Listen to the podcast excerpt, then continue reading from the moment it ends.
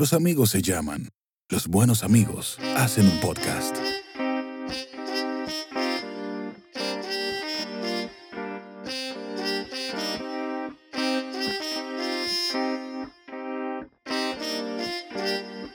Desde la ignorancia.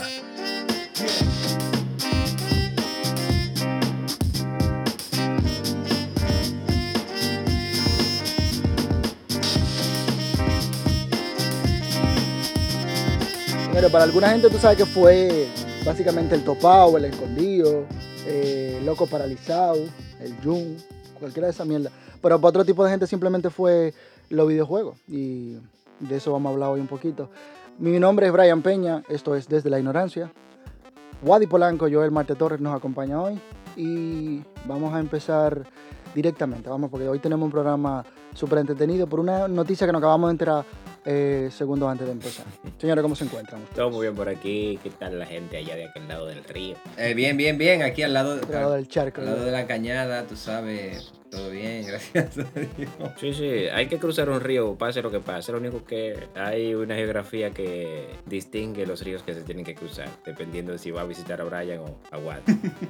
Eh, y además, incluso si uno se acuerda de Brasil, Río de Janeiro.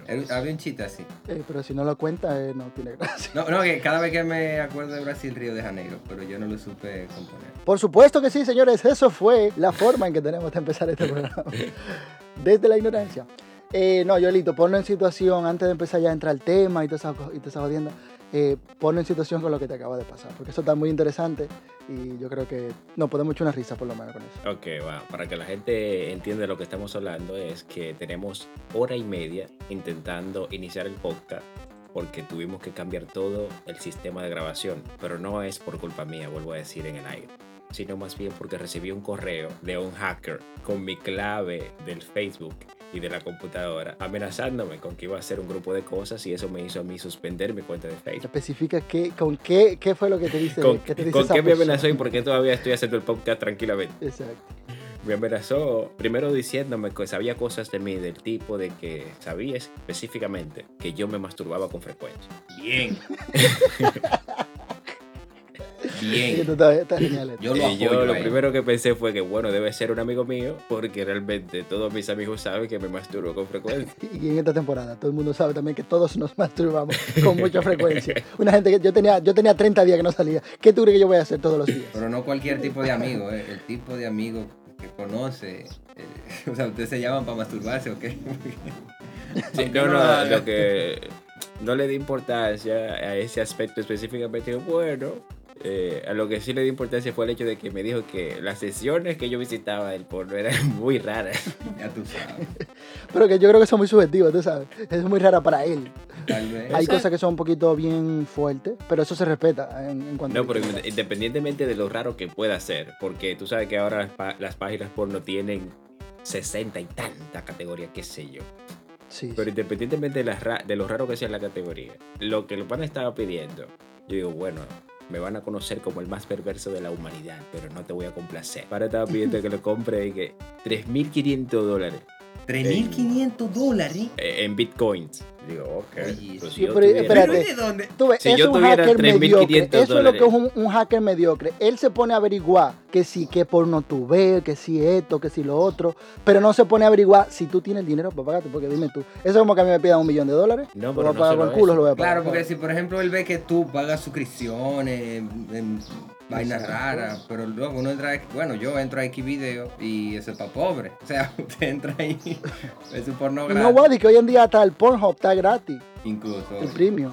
Pero que tú, tú ves No, no, pero no que tú eres oye, oye, tú ves... Oye el plug, oye el plug. Sofilia. Ah, ah, si bien es cierto eso que tú dices, Brian, de que el pana no se puso a ver en mis cuentas, por ejemplo, si yo tenía o no. Pero si yo tuviese 3.500 dólares, no estuviera masturbándome. Bueno, tú, tal vez estuvieras masturbándote, pero con el dinero. Un placer mayor. pero loco, de verdad. Y tú sabes que eso le pasó a otro amigo mío, y seguro no va a estar escuchando en algún momento. Esto va por ti. Eh, eh, lo, que, lo que le pasó a él fue que una muchacha le agregó. Y bueno, comenzaron a hablar y la tipa tenía mucha insistencia, como de, tú sabes, de, de tener intimidades. Y nada, la tipa primero muestra para que él también se ponga a mostrar. Entonces ahí es que lo agarran. Ahí lo, lo graban, tú sabes, también. Le graban la, la cámara, le graban la pantalla. Entonces luego le mandan la información. Y se emba- sí, exacto, la polla, la cara, todo. Entonces ahí le, después comienzan a decirle, mira, si tú no quieres que... Y te hacen un baile, loco. ellos tienen como un template de, de que pone el nombre de la persona. Diciéndote, Exacto. esto es un pedófilo, hizo tal cosa, bla, bla, bla. Y lo piensan publicar y vaina. Eh, en este caso, eh, eh, la persona que yo le, le digo, él tuvo como que se dé un poquito más, pero al final se arregló la vaina. Pero lo que te quiero decir es que esa mierda, el phishing o el scam o como quieran llamarle, la, ¿cómo, ¿cómo de otra forma se le dice? Eh, Chantaje, Eh, suplantación chantaje. de identidad. el chantaje, esa- el clásico chantaje, exacto, vamos a dejar en el clásico chantaje. Eso está pasando desde, desde Cristo, pero la, la vuelta es esa, que, que por lo menos es gracioso en el caso como este, que yo él no cede, porque él dice, bueno, mira, una, lo que tú me estás pidiendo es ridículamente imposible que yo te lo dé. Y eh, bueno, en esta época en que, como te digo, hasta la- cuentas de la página porno te dicen a ti, mira, te vamos a regalar eh, cuentas premium para que no salga de casa. ¿Cuál es el problema? O sea, todo el mundo sabe que todo el mundo se está No, matando. no, y gente, señalándome en la calle. O sea, lo, lo peor que podría pasar es gente señalándome en la calle con el dedo que se Ujú. masturba. Exacto. No, pero el porno más raro es el más sencillo. O sea, si usted que viendo un hombre o una mujer teniendo relaciones, se masturba, revísese. Hay bastante contenido para uno disfrutar al extremo del, del placer sexual autocomplacido. y eso como que no sé, loco. Hombre y mujer así, diga, "Ay, ya. No, Tiene que haber algo de intermedio, loco, ¿verdad? Porque si no, una clase de anatomía o una clase de educación sexual. No, pero, pero yo vi una psicóloga, vi una psicóloga Mm. que eh, estaba evidentemente haciendo una, una división del porno que pueden consumir las parejas para, eh, ¿cómo, así, ¿cómo te digo? ¿Cómo se llama esto? Como para que sirva de modo terapéutico. Como para estimulante. que la relación, exacto. Sí, que juego de sirva como rol. de estímulo para que la relación mejore, un grupo de baile, pero hay otro Mm. porno, según ella, que no es tan saludable para la relación. El humiliation. el fisting. Que tú sabes que yo, tengo yo tengo, mi, yo tengo mi, mi opinión ahí sobre eso. Es como, es como yo estoy de acuerdo que te puede gustar cualquier tipo de, de- de porno, de cualquier tipo de material pornográfico. Me da igual. Y eso mismo va con la música. Te puede gustar cualquier tipo de música. Pero el tipo de porno y el tipo de música que tú consumes dice mucho de ti. ¿Me doy a entender? Creo que, ser. que no es lo mismo. Es en el binomio que te lo, en el binomio que te lo planteaste, se oye más cruel todavía. Pero entendí la idea. O sea, el, el tipo de porno que, que ves y la define. música que oyes es como que tú ves eh, la postura del misionero, pero oyes a Omega el merenguero. Eso dice mucho de ti. No, no, es que te voy a decir por qué. Porque mira, si tú te fijas, por ejemplo, que a ti te gusta eh, la caca. Dos mujeres y una caquita, copa. Dos ¿tú mujeres y una copa. ¿Te acuerdas? Two Girls, One Cup. Eh, toda esa jodienda. Que te guste ese tipo de cosas, que ese tipo de, de, de vainas escatológico te, te prenda. O sea, a nivel de fantasía y de cosas, perfecto. Pero loco, eso dice mucho de ti El porque por algo te gusta eso. Y no, exacto, el, el gol, toda esa mierda. Ya ahí, ¿entiendes? Entonces, no te juzgo por directamente. exacto, nunca mejor dicho. Eh, tú sabes, yo creo como que ahí hay un detallito. Las mujeres y que doble, doble penetración y, y esa, esa vaina, succionadores de, de- de genitales que te los hinchan así. Tú dices, ok. No, no, pero oye, oye. Que como yo te. para- no, y disculpa, mira, yo sé todo esto porque yo leo. Ah, Yo leo. exacto. Claro. Él, él, Sí, él- él lee los títulos de los videos antes de entrar. Oye, oye, yo interrumpiendo a Wadi para intentar or- orillarlo y salvarlo. Y él dije, no, no, no, perdona que te interrumpa. Me, me encanta la lectura, es un literato del porno. Hay, hay una hay una categoría que está muy en auge hoy en día y que puede servirnos como puente para cruzar a nuestro tema de hoy. Y es A el ver. porno de realidad virtual. Eh, eh, sí, sí, sí. Me voy, a, me voy a enganchar a esa liana y me voy a, a dar un paseíto para el otro tema. El tema de hoy es cultura gamer y lo vamos a tomar desde un punto de vista no tan profundo, que tú sabes, porque es simplemente como un repaso por cuestiones que estamos viviendo hoy en día, porque también en esta época, eh, la cuarentena, el confinamiento, nos ha hecho también eh, volver a esas raíces. Por ejemplo, gente como yo, que yo tenía muchísimo tiempo que no jugaba, pero que volví a retomar un poquito, tú sabes, porque hay que entretenerse en algo. Y eh, eso nos llevó al tema, por diferentes razones, caímos en él, pero propuesto por Joel Marte Torres el tema de hoy. Y nada, entonces lo- una, una pequeña introducción. Pero en este caso vamos a partir del, eh, de Ralph eh, eh, eh, de cariño le decimos Rafael Oso. Eh, vamos a ponerlo con él, vamos a empezar con él. En 1972 ya, a partir de que, fue cuando se hace la primera consola a nivel ya como familiar o más comercial. Y que fue la, la perdón, Odyssey. Esa ninguno de nosotros la llegamos a jugar. Nosotros, Joel, ¿tú estabas vivo en el 1972? No, señor. Por eso. Entonces a, nosotros ninguno nos compete. Pero te digo que hice una introducción pequeña ahí, tú sabes, en cuanto a eso, pero luego nombres importantes que lo que fueron lo que dieron pie a toda esta mierda. eh, por ejemplo, Nolan Bushnell, y, que era un ingeniero, y Ted eh, Dabney, que ya ellos fueron básicamente los creadores de Atari, tú sabes. En el 1974 se sale con la primera maquinita de, de ya esa de la que veíamos en los centros, que era, eh, esta se llamaba Pong, que era el típico juego de, de ping pong. Y nada, entonces así las cosas fueron avanzando poco a poco, porque luego eh, se empiezan con vainas ya como la Atari, por ejemplo, para poder generar, tú sabes, ingresos. Entonces vende parte de las acciones a lo que era la Warner Communication. Y ya tú sabes que eso es dinero por todos lados. Entonces ya se comienzan a, a generar ya la cosa en masa, contrato con la Sears y todas las jodiendas. Eh, la Namco, sale la Namco con Pac-Man. Eso no se puede dejar. Claro, Todo el mundo reconoce, exacto, súper importante. Eh, luego, entonces ya en 1981 sale otro título súper grande, que es Donkey Kong, eso también lo recordamos. Y por qué no, el nombre más importante de la, uno de los nombres más importantes de la industria del juego, eh, que es Shigeru eh, Miyamoto, el creador de, tú sabes, el vaina de Nintendo. Y ahí sí, ya para terminar, entonces, en el 1983 eh, sale lo que era la Family Computer, pero que llega a Estados Unidos o a esta parte del mundo, ya llega con la, la- la- la cosa cambiada, la, ¿cómo se llama? La, la- la- la parte física del juego cambiada y con nombre diferente, que esa, esa es la que conocemos, la conocemos como Nintendo, la NES, el Nintendo Entertainment System. Claro, eh, y evidentemente es eh, para muchas personas, hablamos de generaciones, los videojuegos inician con Mario Bros. Sí. Exactamente. De hecho, hay gente que todavía hoy juega y hay gente que sigue eh, a un nivel de culto el juego de Mario Bros. o- Tanto así, tanto así Eh. que hay gente que se llama Mario. Y algunos y algunos que son bros, sí. Pero un dato que, que yo había escuchado anteriormente sobre el tema de la primera máquina que pusieron de Pong, el propietario accedió y recibía como dos monedas por día. Puso como una tarifa fija. Y esa gente se hicieron ricos de moneda, por así decirlo. Pero si él hubiese accedido, qué sé yo, por un porcentaje, eso yo creo que lo vi en una vaina de negocio. Y estamos hablando sobre eso, sobre el arrendar. Puedes rentarle a alguien en base a una tarifa fija, ¿verdad? O sacar un porcentaje, dependiendo del tipo de proyecto, cuando el capital de riesgo y todo eso. Y mira ahora, loco, o sea, ya no es monedas. Hay, yo, se di- o sea, es comprobado, hay premios de miles, de cientos de miles de dólares y gente que gasta miles de dólares mensual, anualmente en, es- en un juego. ¿Me entiendes? Y eso simplemente ha ido evolucionando. Loco. Veamos en el futuro. tú. Eso es tan rentable que hasta te están regalando los juegos hoy en día. Exactamente. O sea, De hecho, eh, ese es el, ese es, esa es la manga por donde a mí me gustaría que abordemos el tema de los videojuegos, porque es demasiado amplio como para abarcarlo todo en el podcast. Pero lo que yo digo es que los videojuegos vinieron primero para quedarse y segundo son una parte importante de lo que es eh, la vida de muchas personas. Por eso eh, Brian bien dice lo que es la cultura gamer. Pero ¿qué pasa? Este, hoy en día inclusive hay metodologías de aprendizaje que se practican en muchas escuelas y eh, universidades que involucran el aprendizaje con el juego. O sea, la forma en que tú aprendes es a través del juego. Y eso dice mucho.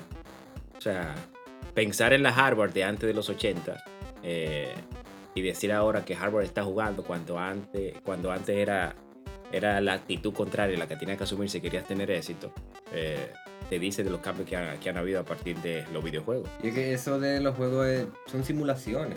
O ahí tú puedes experimentar cientos de miles de cosas. que no solo son imposibles en la vida real, sino que no hay ningún riesgo.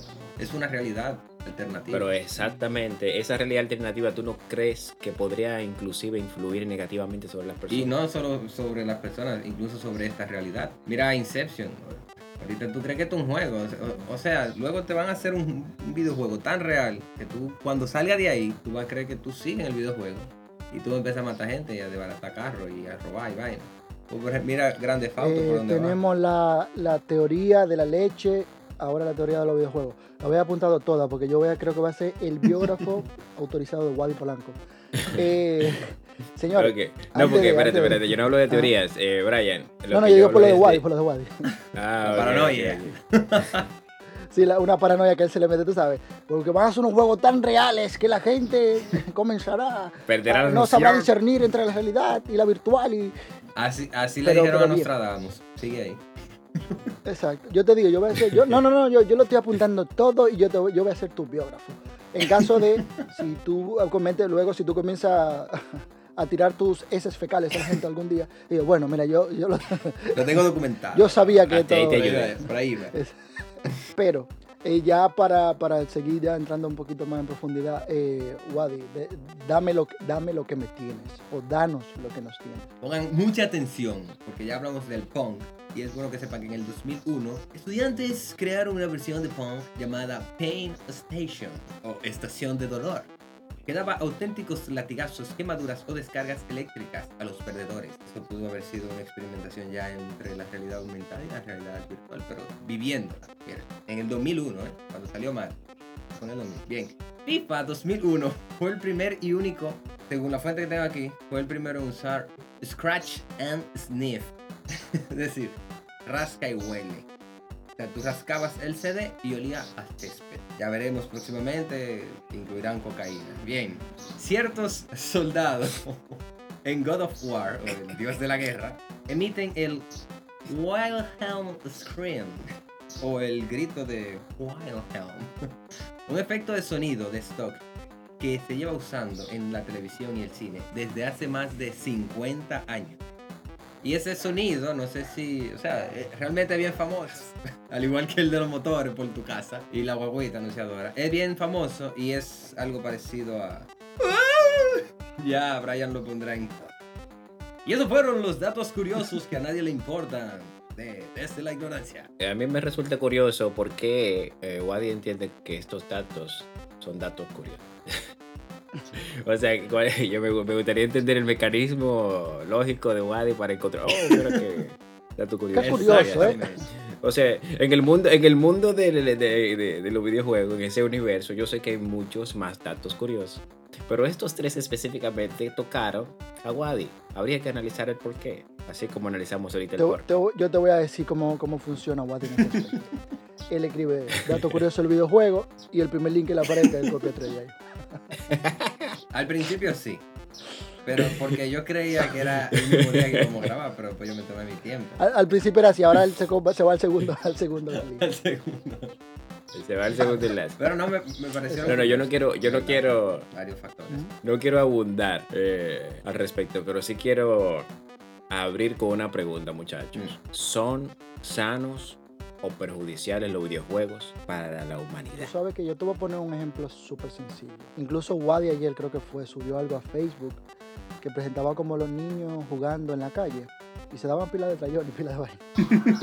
Entonces, solamente con ese detalle de que tú tienes un grupo de niños sentados en un sitio tranquilo, los niños están jugando tranquilo en una silla, están aprendiendo de historia también en algunos casos, pero más que eso, eh, de vaina, yo no creo, ya hablando un poquito más en serio, yo no creo que los juegos sean perjudiciales, al contrario, te impulsan a muchas cosas. Yo recuerdo incluso que cuando yo estaba pequeño, muchos de mis compañeros de los que jugaban, duro, o sea, que eran buenos jugando, también se, se interesaban de, forma indirecta y lo aprendían más fácil el inglés, por ejemplo, porque acuérdate que todos los títulos antes estaban en inglés, y, eso les motivaba a ellos también a entender lo que estaba pasando para llevarse la historia.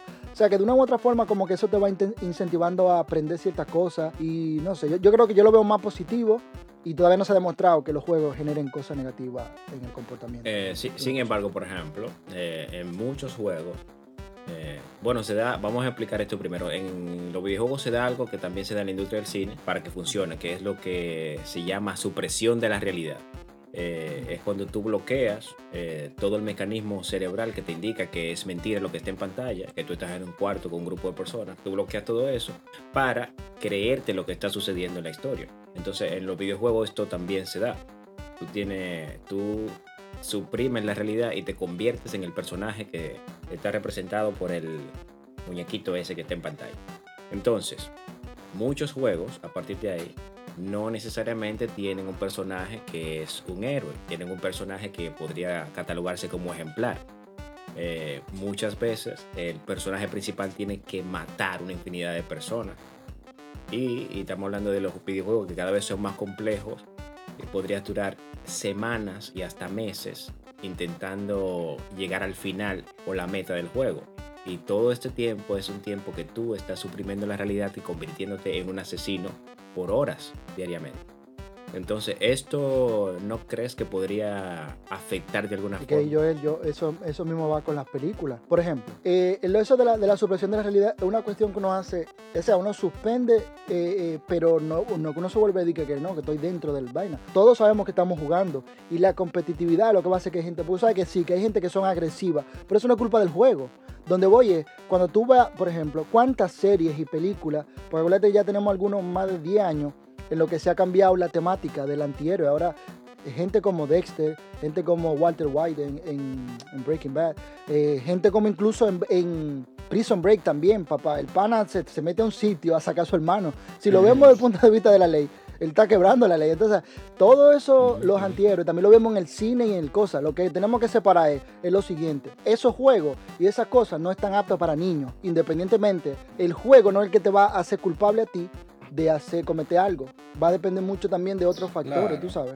Te puede, te puede inducir, te puede dar idea, pero para eso tú tienes que estar desequilibrado. O sea, que ya no es problema del juego. La- es que el juego no es la base. La base eres tú. Si tú te dejas manipular por tu entorno, por tu mamá, todo el mundo, tú haces lo que todo el mundo dice. Claro que si llega un juego que te dice, ahora tu siguiente misión es matar a tu hermano para tener más poder. Obviamente tú vas a matar a tu hermano, pero hay que, hay que ser un poco, tú sabes, fuera de liga para no hacerle caso a un videojuego. Eso tiene que ver mucho también con la educación. No, lo- incluso las drogas, loco. O sea, dependiendo del ambiente en el que tú la consumas, quién la consuma, cómo la consuma, tú vas a actuar de manera diferente debido a las circunstancias. Si por ejemplo tú estás, qué sé yo, drogado y, tú tienes un cuarto de armas, claro que va, te va a disparar un tiro. Pero si tú estás en la playa, puede que te ahogues. Entonces, todo va a depender de, de tu manera de ser, las circunstancias, etcétera, etcétera. Hay gente que lo usa más como excusa, tú sabes, todo. Todo lo usan como excusa. Que mi papá era violento, que, que un videojuego, que yo vi una película, que, que nunca tuve madre, ¿tú entiendes? Eso es. Eh, en, ese, en ese mismo orden, tú sabes que muchas veces nuestros padres o generaciones pasadas se consideraban intelectuales porque eran capaces de repetir lo que leían en muchos libros. Entonces, hay un pensamiento que me ronda la cabeza muchas veces y es que a nuestras generaciones, de, alguna forma, los videojuegos han sustituido las novelas y las historias que se contaban en los libros y, los muchachos lo están experimentando a través de los videojuegos. ¿Ustedes qué creen de eso? en cuanto a, la- a la- a los libros y la experiencia, porque eso, eso es el detalle de, de los juegos de hoy en día. Que la experiencia no solamente se queda en jugarlo. Por ejemplo, tenemos los gameplay. Tú te sientas a un canal de alguien jugando. Eso es como una película, que tampoco, si tú lo analizas, no es tan raro. Porque eso es, si tú dices, No. ay, ¿cómo? Pero oye, estos muchachos de hoy en día que se sientan a ver a alguien jugando, ¿no es mejor jugar? Pasa lo mismo con una película. Tú te sientas a ver a alguien hacer cosas. No es mejor que lo hagas tú. No, eso simplemente es la experiencia. Deberían hacer un videojuego en el que te mueres una sola vez y más nunca puedes jugar. Para conciencia. Sí, sí, ¿Verdad? hay- ya, Sí, no, hay uno. Wadi, hay uno, hay uno, hay uno. Se llama la vida real. Vida Se llama vida. Real life. Exacto. Tú sabes, tú sabes qué pasó una vez. Y de hecho me gusta porque yo creo que Brian tiene una postura sobre eso. Y es que también se acusó a los desarrolladores de videojuegos de ser machistas o sexistas. ¿Por qué? Porque la mayoría de juegos, hasta... Bueno, creo que todavía es así. Los protagonistas siguen siendo masculinos en su mayoría. Pero hay un tema también que es la sexualización de la mujer en el texto de los videojuegos. ¿La que de La qué? sexualización del sexo de la mujer. ¿Qué más? No, de las mujeres en los videojuegos. Tú sabes, por ejemplo, el hombre siempre tiene una armadura bien intimidante. Las mujeres le ponen, tú sabes, se le ve el ombliguito, la pierna, el pechazo. Tú dices, puta madre. Pero yo siento también como que hay un mercado, tú sabes. Está muy orientado ese me- mercado al hombre. Porque ¿quién compra más brasiles, las mujeres o los hombres? Las mujeres. Wow, Creo yo. wow, Yo Wadi, no sé. qué maldito Yo ejemplo. brasiles. Pero es así, lo mismo pasa con los videojue- videojuegos. O sea, si la mayoría del, del mercado es masculino, hacen la cosa orientada a lo masculino.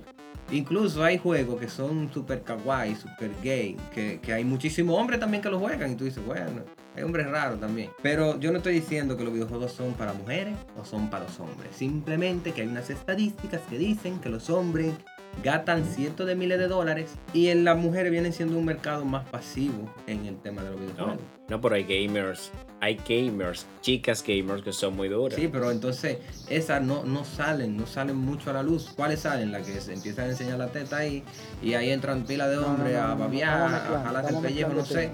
O sea, estamos mezclando. Porque el enfoque que tú le das a Wadi, yo te doy la razón. Eso de, por ejemplo, en ciertos aspectos.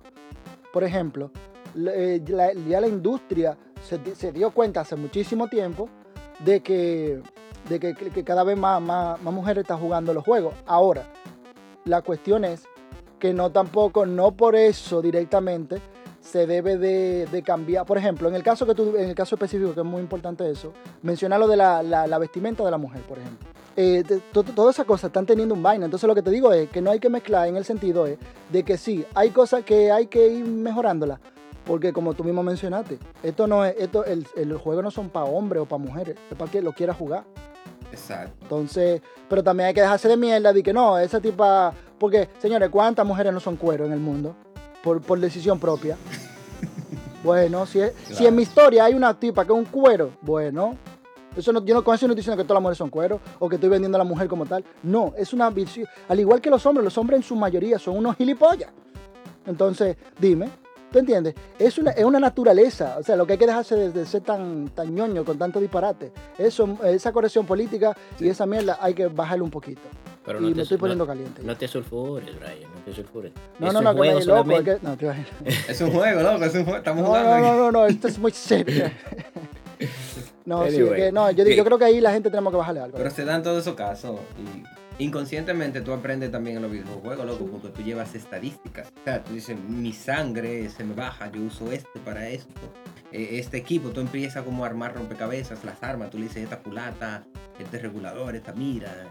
Aunque al final son genéricos, pero imagínate ya que lo pongan un poquito más extenso y que lo hay. Que yo incluso, por ejemplo, el, el que jugábamos Metin, y tuve que fuera de su vida, ellos en, en obesidad tienen un 150%, en inteligencia tienen un 10%. Entonces yo creo que es el primer avatar que tú tienes que, que regular, el tuyo, el de tu cuerpo. Y el, de- porque tú también se te puede medir la inteligencia, la cultura general, las amistades, lo social. Inclu- incluso hay unos videojuegos en celular, aplicaciones sencillitas que se llaman Real Life. Y tú llevas estadísticas. Ahí tú estudias por cuatro años, los cuatro años tú puedes aplicar un trabajo, te genera tanto ingreso, tú tienes tanto de, de, de egreso y fijo. Incluso tú puedes ser youtuber, tú haces un video por semana. Muy bonito, o sea, todo. Pero si tú no tienes orden en tu vida real, yo creo que jugar y tener el último armamento, el último, la última armadura, la última vaina, y que tú en tu vida real todavía no te hayas bañado, ya como que hay, un- hay un problema. que, que, que voy. La experiencia del videojuego, se, se, la experiencia, al igual que el cine, aunque hay cines con una intensidad y una lec- y diferente lectura y, y el cine te puede cambiar la vida simplemente como un juego, la cuestión es, si en GTA te mandan a hacer una misión, tú no pones pero, tú agarras, coge tu carro y te vas a hacerla. Pero si tu mamá en esos mismos momentos te dice a ti, mira, ven a buscarme un galón de agua, eh, ya, la vaina cambió totalmente, o sea, no hay que comparar la vida, la vida real y la experiencia, que eso es un entretenimiento. El aprendizaje al final es un aprendizaje eh, casi nulo, para no decir nulo totalmente porque no lo es, pero se vuelve un, un- un aprendizaje nulo. Pero la cuestión, yo creo que lo que, lo que hay que mantener ahí es la experiencia que es lo que, en lo que ellos se basan, eh, tanto así. Pero Sí. yo sé que Joelito no va a dar ahora una sección abierta. Bien, bien, vamos. La nueva normalidad digital que ha venido para quedarse. O sea, es el tema de mi sesión abierta de hoy. ¿De qué va? De lo siguiente. Durante el confinamiento los usuarios se han acostumbrado a gestionar sus servicios o disfrutar del ocio online y muy probablemente se siga haciendo así en el futuro. Las empresas tienen que adaptarse para satisfacer esa necesidad en el nuevo consumidor digital. La digitalización está siendo protagonista no solo en el ámbito laboral, hermano mío, sino mediante la extensión del teletrabajo y la comunicación virtual y otros aspectos de la vida como el de la educación. La situación actual ha sacado lo mejor de la tecnología y las personas ya son conscientes de todos los beneficios y ventajas que ofrece el entorno digital. Ahora bien, la pregunta que cierra esta sesión abierta es la siguiente. ¿Estamos realmente preparados para esta nueva normalidad digital? Y eso fue sección abierta. La pregunta que cierra esta sección abierta. Ah, Son de mis frases. Brian. Bien, bien, bien. Señores, eh, hoy hablamos de la cultura gamer de un- de un- desde un punto de vista de nosotros como, como, como gamers pasivos que somos, porque en el fondo yo creo que el que más juega aquí es Joel, luego Wadi y luego yo. Pero, pero sí, entonces hablamos un poquito de, de la experiencia del gameplay, de, de la industria como negocio que representa, como dijimos al principio, está al nivel del cine, porque eh, aunque van de forma paralela, eh, se, han cruzado las dos industrias. El cine cada vez se ve más como un juego y los juegos se ven cada vez más realistas, pasados de real. Entonces, pero que en verdad las experiencias son totalmente cruzadas, pero que cada uno va, va tirando por un, por, un, por un camino que al final es, yo, yo considero que está es- es interesante como mínimo. El machismo, eh, los poses, la, la lectura y, y cómo se ha ido sustituyendo por, por otros tipos de, de- de plataformas en este caso, y que si son dañinos en los juegos. Pero en fin, eh, señores, ¿qué ustedes, con, con qué ustedes concluyen esto? Bueno, yo que soy el, quizá, como dice Brian, el que más juega del grupito, a pesar de que soy el más viejito. Entiendo que los juegos son una muy buena experiencia eh, para aprender muchas cosas, aunque no la aprendamos, como decía Wadi ahorita, eh, porque sean educativos, sino de, de, todo, de toda la experiencia que tú estás aprendiendo, aunque sea inconscientemente. Quizás sea el mejor tipo de aprendizaje. Y claro, como todo en la vida, en su justa medida, los extremos son dañinos, pero es bueno entretenerse jugando de vez en cuando. Usted tiene el chance de ese su jueguito. Polanco. Juegue y no sea jugado. Estas son las palabras que yo le transmito a través de este medio. Me vais a comer tanto la polla que me asusta. permiso. Y si su novio nada más la llama cuando él está aburrido y toma el control de su vida y usted hace lo que él le diga, bien por usted. Porque usted hace lo que usted quiere. Pero eso es lo que usted cree. no, no, pero sí, eh, hay, que hay que ser el jugador. Recuerden, usted es el jugador. No se dejen llevar por el sistema operativo. Tomen las decisiones. Absténgase a la consecuencia. También, no es todo libertad. Esto no es un código abierto, ¿eh? Pero eviten los excesos.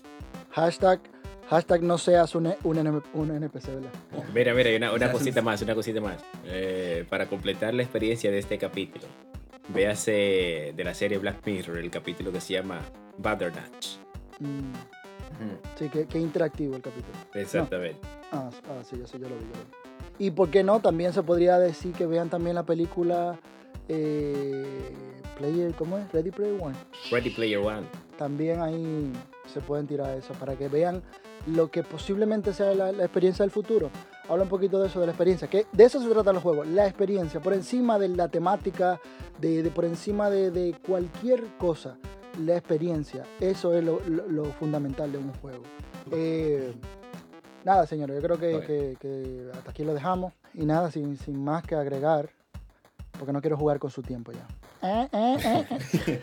No, pero mira, me, me recordó. Me recordó a, Je- a Jesucristo esta vaina, ¿verdad? Jesús tenía unos trucos, tenía unos códigos de unos trucos. Para hacer los milagros. Sí, en verdad. Y conocía los trucos. Ya. Sí, sí, Oh, no. yo pensé que. Ya, yo pensé- la gente sabe cuáles eran los trucos. Caminar por el agua, multiplicar pesos. no, yo pensaba que te iba a agregar como algo, como para dar un giro a la cosa, pero no, se quedó ahí. Eso se llama jugar con tu mente, follarse la mente de la gente. Señores, esto fue Desde la Ignorancia, Wadi Polanco, el gato de Wadi, Joel Marte Torres y Brian Peña. Los amigos se llaman. Los buenos amigos hacen un podcast.